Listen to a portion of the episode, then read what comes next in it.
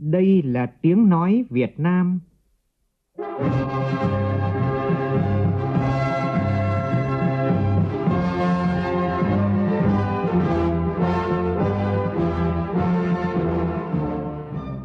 là tiếng nói Việt Nam, phát thanh từ Hà Nội, thủ đô nước Cộng hòa xã hội chủ nghĩa Việt Nam.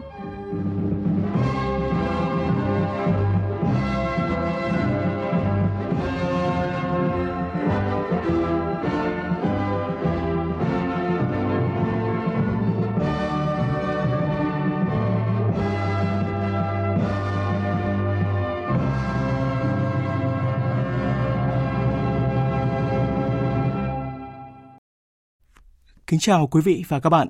Mời quý vị và các bạn nghe chương trình Thời sự sáng của Đài Tiếng Nói Việt Nam. Hôm nay thứ Sáu ngày 26 tháng 3 năm 2021, tức ngày 14 tháng 2 năm Tân Sửu.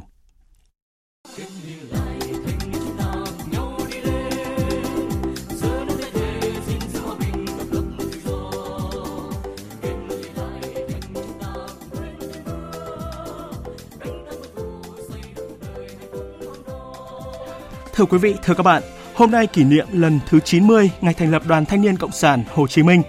Từ buổi đầu ra đời chỉ với 8 đoàn viên, đến nay đoàn đã trở thành tổ chức lớn mạnh với hơn 6 triệu 200 nghìn đoàn viên.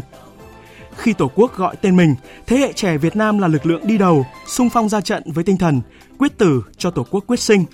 Nhiều phong trào đã trở thành những ngọn đuốc soi đường cho biết bao thế hệ thanh niên sung kích tình nguyện, xả thân vì độc lập tự do của Tổ quốc và tinh thần ấy tiếp tục được trao truyền, tiếp nối trong công cuộc tái thiết xây dựng đất nước, đổi mới và hội nhập hôm nay.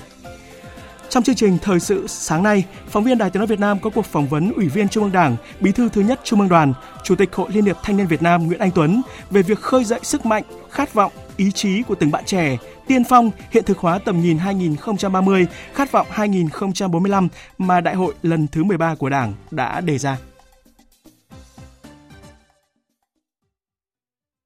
Cũng trong chương trình còn có những nội dung đáng chú ý sau.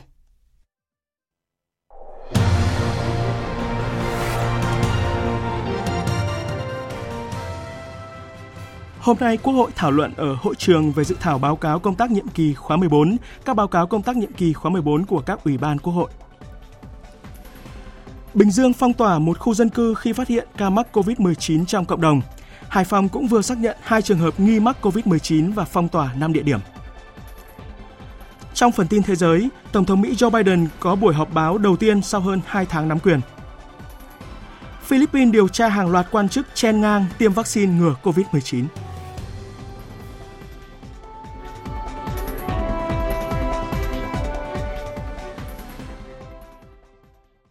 Bây giờ là nội dung chi tiết.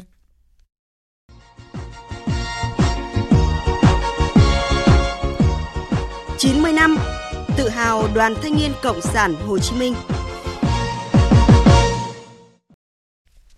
Cần phát huy mạnh mẽ hơn nữa vai trò tiên phong sung kích sáng tạo của thanh niên với tư cách là lực lượng xã hội đông đảo, trẻ tuổi và giàu tiềm năng.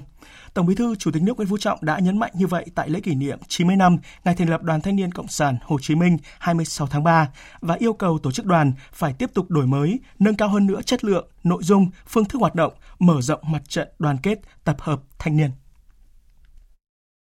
tạo động lực cho thanh niên sung kích trong học tập, lao động, sáng tạo, khởi nghiệp, lập nghiệp, phát huy vai trò quan trọng trong phát triển bền vững đất nước và bảo vệ tổ quốc. Thanh niên phải là những người sung phong đi đầu trong thực hiện chủ trương đẩy mạnh chuyển đổi số quốc gia, phát triển kinh tế số trên nền tảng khoa học và công nghệ, đổi mới sáng tạo, phải là những người đầu tiên tích cực nhất trong hội nhập sâu rộng với thế giới cần tiếp tục nêu cao tinh thần tình nguyện, chia sẻ cùng cộng đồng, chăm lo cho thiếu nhi, sung phong đến với những vùng sâu, vùng xa, vùng khó khăn, đến với những người nghèo, những người yếu thế.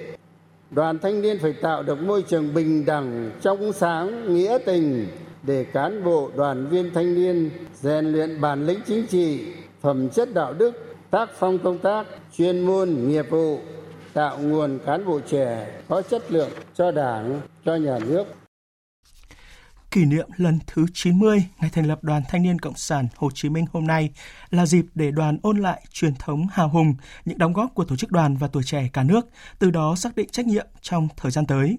Phóng viên Đài Tiếng nói Việt Nam đã phỏng vấn Ủy viên Trung ương Đảng, Bí thư thứ nhất Trung ương Đoàn Thanh niên Cộng sản Hồ Chí Minh, Chủ tịch Hội Liên hiệp Thanh niên Việt Nam Nguyễn Anh Tuấn về nội dung này. Mời quý vị và các bạn cùng nghe. Thưa đồng chí, 90 năm xây dựng, rèn luyện và phát triển của Đoàn Thanh niên Cộng sản Hồ Chí Minh đặt ra những yêu cầu như thế nào đối với nhiệm vụ xây dựng phát triển tổ chức đoàn trong thời kỳ mới, nhất là trong việc góp phần triển khai thực hiện nghị quyết đại hội 13 của Đảng? Chúng ta tổ chức kỷ niệm 90 năm thành lập đoàn trong một cái bối cảnh vừa tổ chức rất là thành công Đại hội toàn quốc lần thứ 13 của Đảng và trong nghị quyết của đại hội thì cũng đặt thanh niên ở vị trí trung tâm của tất cả các cái vấn đề ba cái đột phá thì đặc biệt là đột phá về nguồn nhân lực.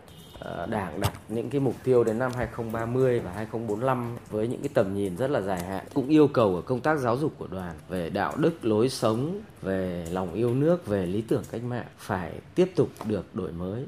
Để chúng ta có một cái lớp thanh niên mới vào năm 2045 ấy, không chỉ giỏi về chuyên môn, có năng lực hội nhập thực sự với toàn cầu mà còn có bản lĩnh, khí phách trí tuệ, nhân cách của con người Việt Nam trong một cái thời kỳ mới. Chính vì vậy nên mà cái kỷ niệm 90 năm ấy là dịp để đoàn nhìn nhận, đánh giá lại những cái giá trị cốt lõi được hun đúc qua nhiều thế hệ.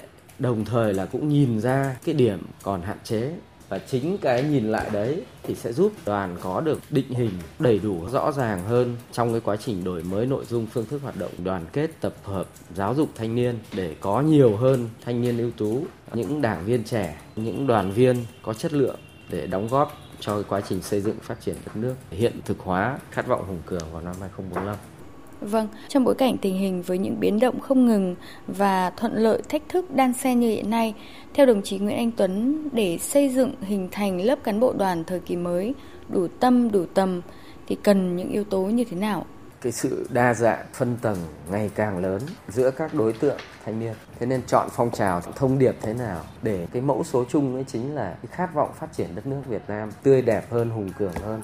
Cán bộ đoàn phải có khát vọng, tâm huyết, bởi vì mình mà không có khát vọng sẽ dẫn đến cái hiện tượng anh cũng làm cho tròn vai thôi. Nhưng mà có khát vọng thì anh sẽ cố gắng và nỗ lực hơn, sáng tạo hơn, có trách nhiệm hơn và biết hy sinh hơn ở bất cứ hoàn cảnh nào điều kiện nào phải kiên định mục tiêu lý tưởng vì nếu không kiên định cái việc này thì chúng ta dễ chệch hướng và đến một lúc nào đấy nó sẽ bị nhạt đảng khô đoàn Vâng, kỷ niệm 90 năm ngày thành lập Đoàn Thanh niên Cộng sản Hồ Chí Minh, một sự kiện hết sức có ý nghĩa đối với tuổi trẻ Việt Nam. Đồng chí có điều gì muốn nhắn gửi tới các bạn trẻ? Mỗi người trẻ phải có ước mơ, hoài bão, nhưng mà phải bắt đầu chinh phục, hiện thực hóa cái khát vọng đấy bằng những công việc rất cụ thể hàng ngày trong học tập, lao động, công tác, huấn luyện, sẵn sàng chiến đấu và chiến đấu. Để trồng một cái cây cho năm 2045 thì nó phải bắt đầu từ lựa chọn hạt giống, lựa chọn đất để gieo trồng, phải chăm bón tưới tắm nó hàng ngày. Thì đến năm 2045 mới có một cái cây nó xanh tốt, vững gốc, chắc cành và đơm hoa kết trái được. Thế nên đừng chỉ ngồi mà ước mơ mà phải bắt đầu hành động từ những công việc cụ thể hàng ngày của mình. Vâng, trân trọng cảm ơn đồng chí Nguyễn Anh Tuấn. Quý vị và các bạn vừa nghe phóng viên Đài Tiếng nói Việt Nam phỏng vấn Ủy viên Trung ương Đảng, Bí thư thứ nhất Trung ương Đoàn Thanh niên Cộng sản Hồ Chí Minh, Chủ tịch Hội Liên hiệp Thanh niên Việt Nam Nguyễn Anh Tuấn về việc khơi dậy sức mạnh, khát vọng ý chí của các bạn trẻ, tiên phong hiện thực hóa tầm nhìn 2030, khát vọng 2045 mà Đại hội lần thứ 13 của Đảng đã đề ra. Thưa quý vị, thưa các bạn, hôm nay Quốc hội thảo luận ở hội trường về dự thảo báo cáo công tác nhiệm kỳ khóa 14 của Quốc hội và các báo cáo công tác nhiệm kỳ khóa 14 của các ủy ban của Quốc hội. Bên hành lang Quốc hội thì các đại biểu cho rằng nhiệm kỳ Quốc hội khóa 14 rất sôi nổi, không ngừng cải tiến và đổi mới nhằm phát huy tối đa dân chủ. Ghi nhanh của nhóm phóng viên Thu Huyền và Việt Cường. Những hoạt động của Quốc hội thông qua các kỳ họp qua từng năm liên tục được đổi mới một cách mạnh mẽ. Những vấn đề thực tiễn của cuộc sống cũng được phản ánh trao đổi một cách kịp thời, thẳng thắn, trách nhiệm trước diễn đàn Quốc hội. Đó là nhận định của đại biểu Hoàng Thị Hoa, đoàn đại biểu Quốc hội tỉnh Bắc Giang, đại biểu Nguyễn Thanh Hiền, đoàn đại biểu Quốc hội tỉnh Nghệ An và đại biểu Phạm Văn Hòa, đoàn đại biểu Quốc hội tỉnh Đồng Tháp. Quốc hội khóa 14 hoạt động vẫn hay dùng cái từ là hiệu lực hiệu quả cũng là một nội dung nhưng ở đây chúng ta phải nhận định rằng rất nhiều cái hoạt động trong quốc hội là đổi mới đã kỹ rất nhiều các cái hiệp định mà đặc biệt là 13 văn bản hiệp định liên quan đến thương mại tự do để bảo hộ đầu tư tạo ra cho các cái quan hệ kinh tế của Việt Nam chúng ta mở rộng rất nhiều nước vừa chiều rộng vừa chiều sâu.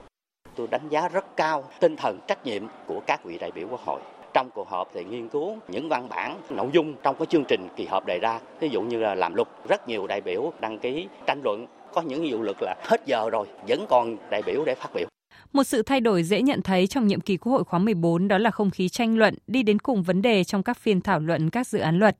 Đại biểu Thạch Phước Bình, đoàn đại biểu Quốc hội tỉnh Trà Vinh và đại biểu Mai Sĩ Diến, đoàn đại biểu Quốc hội tỉnh Thanh Hóa cho rằng Tôi đặc biệt ấn tượng với việc Quốc hội đã tăng cái tính tranh luận nhiều hơn, tranh luận mà đi đến cùng vấn đề. Đổi mới trong cái vấn đề thảo luận, vấn đề chất vấn, vấn đề tranh luận và vấn đề điều hành của chủ tọa kỳ họp rất sát, rất đúng, rất đúng và được đại biểu Quốc hội cử tri rất là đồng tình. Đại biểu và cử tri chung một mong muốn sự đổi mới dân chủ thẳng thắn trách nhiệm trong nghị trường sẽ được tiếp tục phát huy trong tổ chức thực hiện để những tồn tại bất cập được giải quyết. Suy cho cùng, đổi mới dân chủ thẳng thắn trách nhiệm cũng là để nhằm một mục đích duy nhất là phục vụ cử tri và nhân dân tốt hơn. Đài Tiếng nói Việt Nam sẽ tường thuật trực tiếp phiên làm việc của Quốc hội từ lúc 7 giờ 55 phút sáng nay trên kênh Thời sự VOV1. Mời quý vị và các bạn chú ý theo dõi.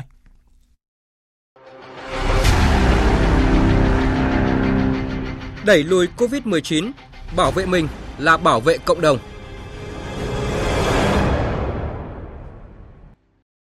Sau hơn 50 ngày thì tỉnh Bình Dương đã xuất hiện ca mắc COVID-19 trong cộng đồng. Đó là một người đàn ông Trung Quốc sinh năm 1977, sống tại thành phố Thuận An, tỉnh Bình Dương từ trước Tết Nguyên đán. Chính quyền địa phương vừa ra lệnh phong tỏa khu phố 4, phường An Phú, nơi bệnh nhân cư trú. Ngành y tế đã cách ly điều trị và xác định 8 trường hợp tiếp xúc gần, đưa đi cách ly tập trung xét nghiệm COVID-19. Qua điều tra dịch tễ, người đàn ông Trung Quốc mắc COVID-19 nghi nguồn lây nhiễm từ Campuchia. Bởi cách đây mấy ngày, người này có đến cửa khẩu Mộc Bài, tỉnh Tây Ninh lấy hàng và tiếp xúc gần với người Campuchia. Thành phố Hải Phòng cũng vừa xác nhận hai phụ nữ nghi mắc COVID-19 sau khi đi thuyền từ Campuchia về Phú Quốc, tỉnh Kiên Giang, sau đó ra Hà Nội bằng máy bay và về Hải Phòng cách đây 4 ngày. Hai phụ nữ nghi mắc COVID-19 đang lưu trú tại một khách sạn ở quận Ngô Quyền, Hải Phòng. Chiều 24 vừa qua, cả hai thấy sức khỏe không tốt, đến bệnh viện Vinmec Hải Phòng khám và đến tối hôm sau có kết quả xét nghiệm dương tính với SARS-CoV-2. Chiều qua, Sở Y tế Hải Phòng nhận được thông báo một trường hợp đi cùng chuyến tàu từ Campuchia về Phú Quốc, tỉnh Kiên Giang với hai người phụ nữ này cũng có kết quả xét nghiệm dương tính ở thành phố Hồ Chí Minh. Sở Y tế Hải Phòng đã phong tỏa 5 địa điểm mà hai phụ nữ nghi mắc COVID-19 này từng lưu trú và tiếp tục truy vết các trường hợp liên quan.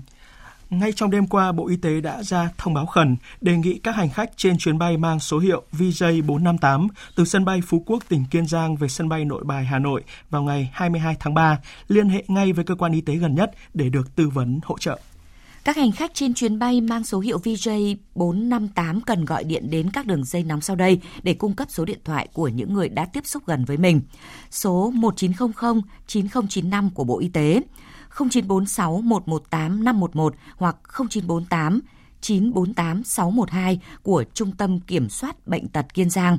0969 082 115 hoặc 0949 396 115 của Trung tâm Kiểm soát Bệnh tật Hà Nội. Các hành khách trên chuyến bay mang số hiệu VJ458 từ Phú Quốc về Hà Nội ngày 22 tháng 3 cần khai báo y tế trực tuyến tại địa chỉ www.tờkhaiyt.vn và thường xuyên cập nhật tình trạng sức khỏe đồng thời cài đặt ứng dụng Bluezone để được cảnh báo nguy cơ lây nhiễm COVID-19. Vào tối qua, Sở Y tế Hà Nội ghi nhận một trường hợp tái dương tính với virus SARS-CoV-2.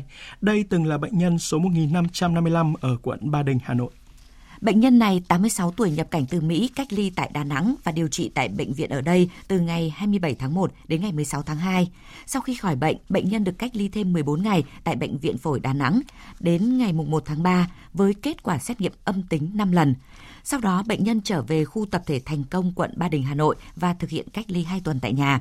Ngày 21 tháng 3, bệnh nhân khám và điều trị u thận trái tại Bệnh viện Hữu Nghị. Trong quá trình điều trị, bệnh nhân xuất hiện triệu chứng ho, được lấy mẫu xét nghiệm và có kết quả dương tính với virus SARS-CoV-2 hôm qua. Bệnh nhân đã được chuyển điều trị tại Bệnh viện Bệnh nhiệt đới Trung ương cơ sở 2.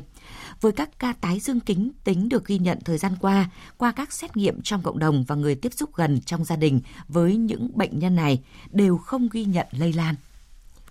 Lại có thêm những nạn nhân nghi do ngộ độc pate chay. Ba bệnh nhân trong cùng một gia đình ngụ ở tỉnh Bình Dương vừa phải cấp cứu tại bệnh viện ở thành phố Hồ Chí Minh nghi bị ngộ độc do sử dụng pate chay, trong đó có một người đã tử vong. Ba bệnh nhân đều cùng ăn bún riêu chay tại một ngôi miếu gần nhà, trong đó có một hộp pate chay đã bị phồng lên. Sau khi ăn, lần lượt các bệnh nhân trên nhập viện cấp cứu. Một bệnh nhân được người nhà xin về và đã tử vong. Tối qua, bác sĩ của Trung tâm chống độc Bệnh viện Bạch Mai Hà Nội đã mang hai loại thuốc giải độc botulinum vào thành phố Hồ Chí Minh hội trần điều trị. Sở Y tế thành phố Hồ Chí Minh yêu cầu người dân tạm ngưng sử dụng tất cả các sản phẩm có liên quan đến pate chay trong khi chờ xác định chính xác thông tin. Những ai đã từng ăn pate chay đã cùng ăn pate chay với ba bệnh nhân vừa nêu cần đến bệnh viện gần nhất để được theo dõi và điều trị. Cuối tháng 8 năm ngoái, Cục An toàn Thực phẩm Bộ Y tế cảnh báo về pate minh chay vì gây ngộ độc cho nhiều người. Hàng chục bệnh nhân ngộ độc botulinum do ăn pate này ở nhiều địa phương liên quan đến việc khám chữa bệnh của ông Võ Hoàng Yên tại Bình Thuận.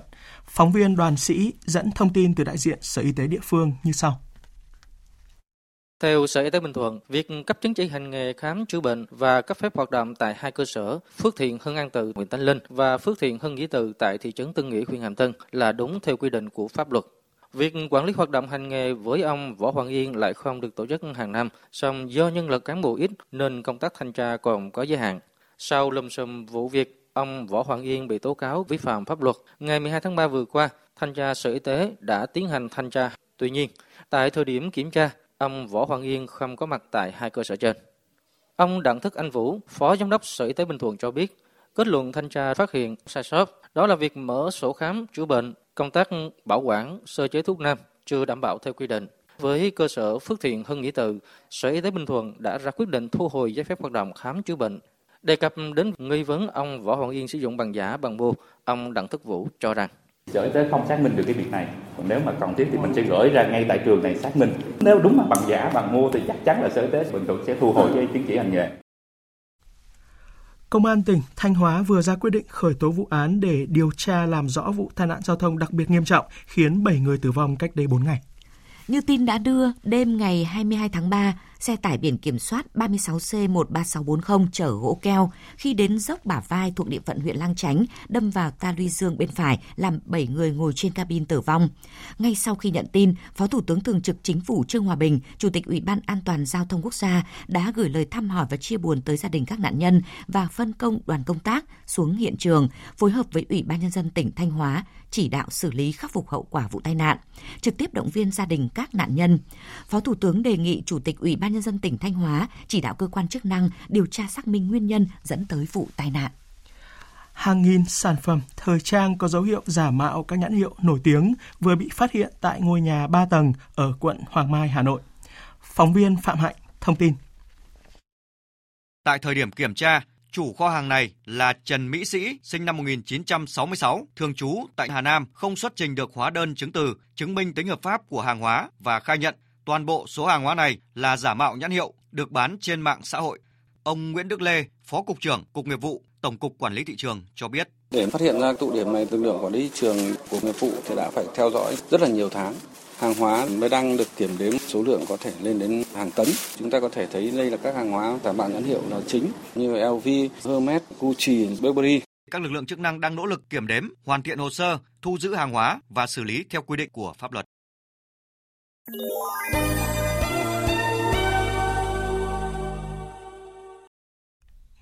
quý vị và các bạn nghe tiếp chương trình Thời sự của Đài tiếng nói Việt Nam. Cuộc họp lần thứ 63 của nhóm đặc trách sáng kiến liên kết ASEAN vừa diễn ra theo hình thức trực tuyến.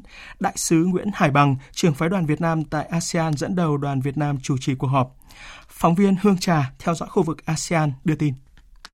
Đến nay đã có 22 trên 26 dòng hành động của kế hoạch công tác sáng kiến ASEAN giai đoạn 3 2016-2020 được triển khai, chiếm 84,6% trên cả năm lĩnh vực chiến lược với lương thực và nông nghiệp, thuận lợi hóa thương mại, doanh nghiệp nhỏ và vừa, giáo dục đào tạo và sức khỏe cộng đồng. Hiện có 127 dự án đã được thông qua và đang được triển khai với tổng trị giá 30,79 triệu đô la Mỹ. Nhóm đặc trách sáng kiến ASEAN nhất trí tiếp tục đẩy mạnh triển khai giai đoạn 2 của dự án hỗ trợ triển khai kế hoạch công tác sáng kiến ASEAN giai đoạn 4, bao gồm tổ chức tham vấn quốc gia tại các nước Campuchia, Lào, Myanmar và Việt Nam và diễn đàn tham vấn cấp khu vực từ đó xây dựng kế hoạch triển khai cụ thể và đưa ra các đề xuất dự án mẫu tại các nước Campuchia, Lào, Myanmar và Việt Nam. Sáng kiến liên kết ASEAN được các nước ASEAN thông qua năm 2000 với mục tiêu là thu hẹp khoảng cách phát triển giữa các nước ASEAN, hỗ trợ các thành viên mới là các nước Campuchia, Lào, Myanmar và Việt Nam hội nhập đầy đủ vào nền kinh tế khu vực.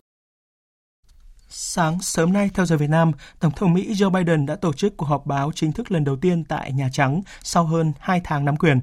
Tổng hợp của biên tập viên Vũ Hợp. Tổng thống Mỹ Joe Biden nhấn mạnh đến thành công của Mỹ trong nỗ lực đối phó với dịch bệnh COVID-19 cũng như các dấu hiệu tích cực của nền kinh tế với dự báo tăng trưởng có thể đạt gần 6%. Đầu tiên về tiêm chủng, ngày 8 tháng 12, tôi nói rằng tôi hy vọng sẽ tiêm được 100 triệu liều vaccine cho người dân Mỹ trong 100 ngày đầu tiên. Chúng tôi đã đạt được mục tiêu đó tuần trước vào ngày thứ 58, sớm hơn 42 ngày so với kế hoạch. Hôm nay, tôi đặt ra mục tiêu thứ hai, sau 100 ngày nắm quyền sẽ tiêm chủng được 200 triệu liều vaccine. Ông Biden cho rằng không thể đảm bảo giải quyết các vấn đề gốc rễ tại các nước có người di cư, nhưng có thể khẳng định chính quyền Mỹ sẽ làm tốt hơn với chính sách nhập cư nhân đạo. Xác định Triều Tiên là mối đe dọa chính sách đối ngoại lớn nhất của Mỹ, Tổng thống Biden cảnh báo Mỹ sẽ đáp trả thích đáng nếu lãnh đạo Triều Tiên có các hành động khiến căng thẳng leo thang. Ông Biden cũng để ngỏ cánh cửa đối thoại về khả năng rút hết quân Mỹ khỏi Afghanistan vào tháng 5 tới theo kế hoạch của người tiền nhiệm. Ông Biden cho rằng rất khó để có thể thực hiện đúng hạn vì một số lý do kỹ thuật. Tuy nhiên, ông Biden tiếp tục khẳng định quan điểm không muốn để quân Mỹ đồn trú quá lâu. Ông Biden nhấn mạnh Mỹ không tìm kiếm đối đầu nhưng Trung Quốc phải tuân thủ luật pháp quốc tế và cạnh tranh bình đẳng. Tổng thống Biden đề xuất một số biện pháp cụ thể như đầu tư mạnh mẽ cho khoa học công nghệ để duy trì vị thế lãnh đạo toàn cầu, tập hợp lực lượng đồng minh, đối tác cùng đối phó với Trung Quốc. Bộ Ngoại giao Trung Quốc vừa lên tiếng trước việc nhiều thương hiệu lớn của Mỹ và các nước châu Âu đang bị tẩy chay tại nước này do liên quan đến vấn đề Tân Cương. Tin của phóng viên Bích Thuận, thường trú tại Trung Quốc. Tiếp theo hãng thời trang HM của Thụy Điển, nhiều thương hiệu nổi tiếng của Mỹ và các nước châu Âu như Adidas, Nike, Puma đang bị người tiêu dùng Trung Quốc tẩy chay do các tuyên bố liên quan đến Tân Cương. Riêng hãng HM đã ngay lập tức bị tất cả các trang thương mại điện tử lớn của Trung Quốc như Taobao, JD, Tmall ngừng giao bán sản phẩm sau tuyên bố từ chối mua nguyên liệu từ Tân Cương.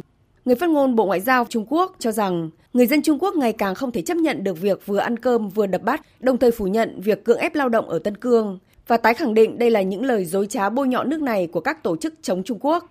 Phản ứng dữ dội của cộng đồng và các cơ quan chức năng Trung Quốc nhằm vào HM và các thương hiệu thời trang quốc tế khác diễn ra ngay sau khi Mỹ, Liên minh châu Âu, Anh và Canada đồng loạt lên tiếng và áp dụng một loạt biện pháp trừng phạt liên quan đến vấn đề Tân Cương liên quan tới tàu chở hàng khổng lồ mang cờ Panama MV Ever Given bị mắc kẹt chắn ngang kênh đào Suez của Ai Cập, cơ quan quản lý kênh đào này đã công bố một số phương án giải cứu.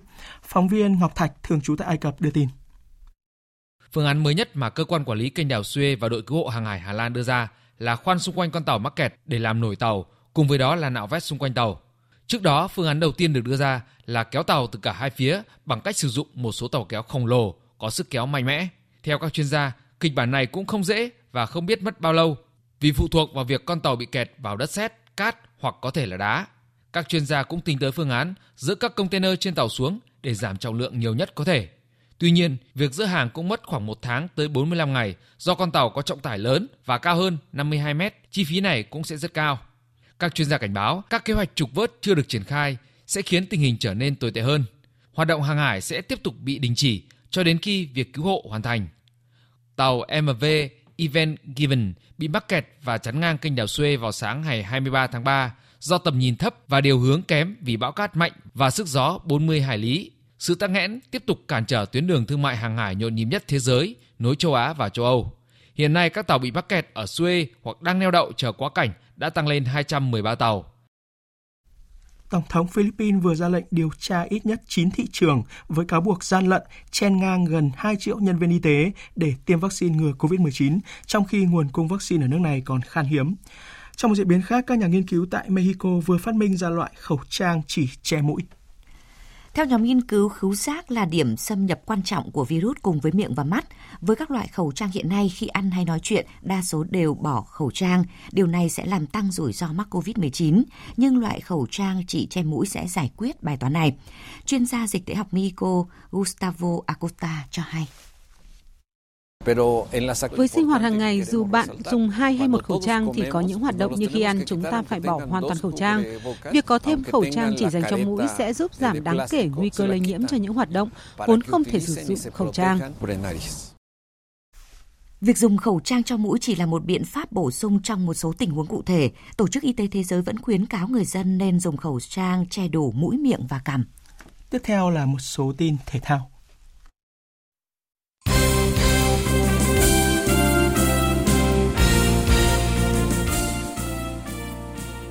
Dạng sáng nay theo giờ Việt Nam diễn ra các trận đấu vòng loại World Cup 2022 khu vực châu Âu. Kết quả một số trận đấu đáng chú ý như sau. Tuyển Anh có chiến thắng dễ dàng 5-0 trước San Marino ở trận gia quân tại bảng Y. Với chiến thắng 3-0 trước Iceland, Đức vươn lên ngôi đầu bảng G. Ở bảng B, Tây Ban Nha hòa Hy Lạp 1-1. Tại bảng C, Italia thắng Bắc Ireland 2-0. Ở bảng F, Đan Mạch cũng vượt qua Israel với tỷ số 2-0.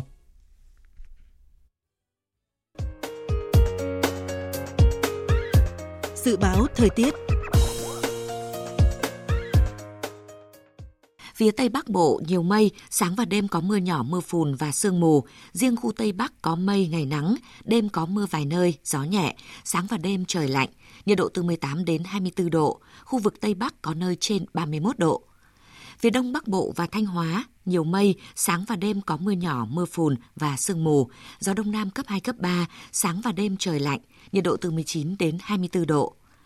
Các tỉnh từ Nghệ An đến Thừa Thiên Huế, nhiều mây có mưa vài nơi, sáng sớm có sương mù, trưa chiều giảm mây trời nắng, gió nhẹ, sáng sớm và đêm trời lạnh, nhiệt độ từ 19 đến 28 độ. Các tỉnh ven biển từ Đà Nẵng đến Bình Thuận, ngày nắng, chiều tối và đêm có mưa rào và rông vài nơi, gió đông bắc cấp 2, cấp 3, nhiệt độ từ 22 đến 32 độ. Tây Nguyên, ngày nắng, chiều tối và đêm có mưa rào và rông vài nơi, gió đông bắc đến đông cấp 2, cấp 3. Trong cơn rông có khả năng xảy ra lốc xét và gió giật mạnh, nhiệt độ từ 19 đến 33 độ. Nam Bộ ngày nắng, riêng miền Đông có nắng nóng, chiều tối và đêm có mưa rào và rông vài nơi, gió Đông Bắc cấp 2, cấp 3. Trong cơn rông có khả năng xảy ra lốc xét và gió giật mạnh, nhiệt độ từ 23 đến 36 độ. Khu vực Hà Nội, nhiều mây, sáng và đêm có mưa nhỏ, mưa phùn và sương mù, gió Đông Nam cấp 2, cấp 3, sáng sớm và đêm trời lạnh, nhiệt độ từ 20 đến 24 độ. Dự báo thời tiết biển, Vịnh Bắc Bộ, có mưa vài nơi, sáng có sương mù, tầm nhìn xa trên 10 km, giảm xuống dưới 1 km, gió Đông Nam cấp 3, cấp 4. Vùng biển từ Quảng Trị đến Quảng Ngãi, vùng biển từ Bình Định đến Ninh Thuận và vùng biển từ Bình Thuận đến Cà Mau có mưa rào và rông vài nơi, tầm nhìn xa trên 10 km, gió Đông Bắc cấp 4, cấp 5. Vùng biển từ Cà Mau đến Kiên Giang và Vịnh Thái Lan có mưa rào và rông vài nơi, tầm nhìn xa trên 10 km, gió Đông đến Đông Nam cấp 3, cấp 4 khu vực Bắc và giữa Biển Đông và khu vực quần đảo Hoàng Sa thuộc thành phố Đà Nẵng. Có mưa vài nơi, tầm nhìn xa trên 10 km, gió đông cấp 4, cấp 5. Khu vực Nam Biển Đông, khu vực quần đảo Trường Sa thuộc tỉnh Khánh Hòa, có mưa rào rải rác và có nơi có rông. Trong cơn rông có khả năng xảy ra lốc xoáy và gió giật mạnh. Tầm nhìn xa trên 10 km, giảm xuống 4 đến 10 km trong mưa, gió đông bắc cấp 4, cấp 5. Tới đây, chúng tôi kết thúc chương trình Thời sự sáng nay. Chương trình do các biên tập viên Hải Quân và Xuân Ninh thực hiện với sự tham gia của phát thanh viên Phương Hằng, kỹ thuật viên Văn Quang, chịu trách nhiệm nội dung Nguyễn Thị Tuyết Mai. Cảm ơn quý vị và các bạn đã quan tâm theo dõi.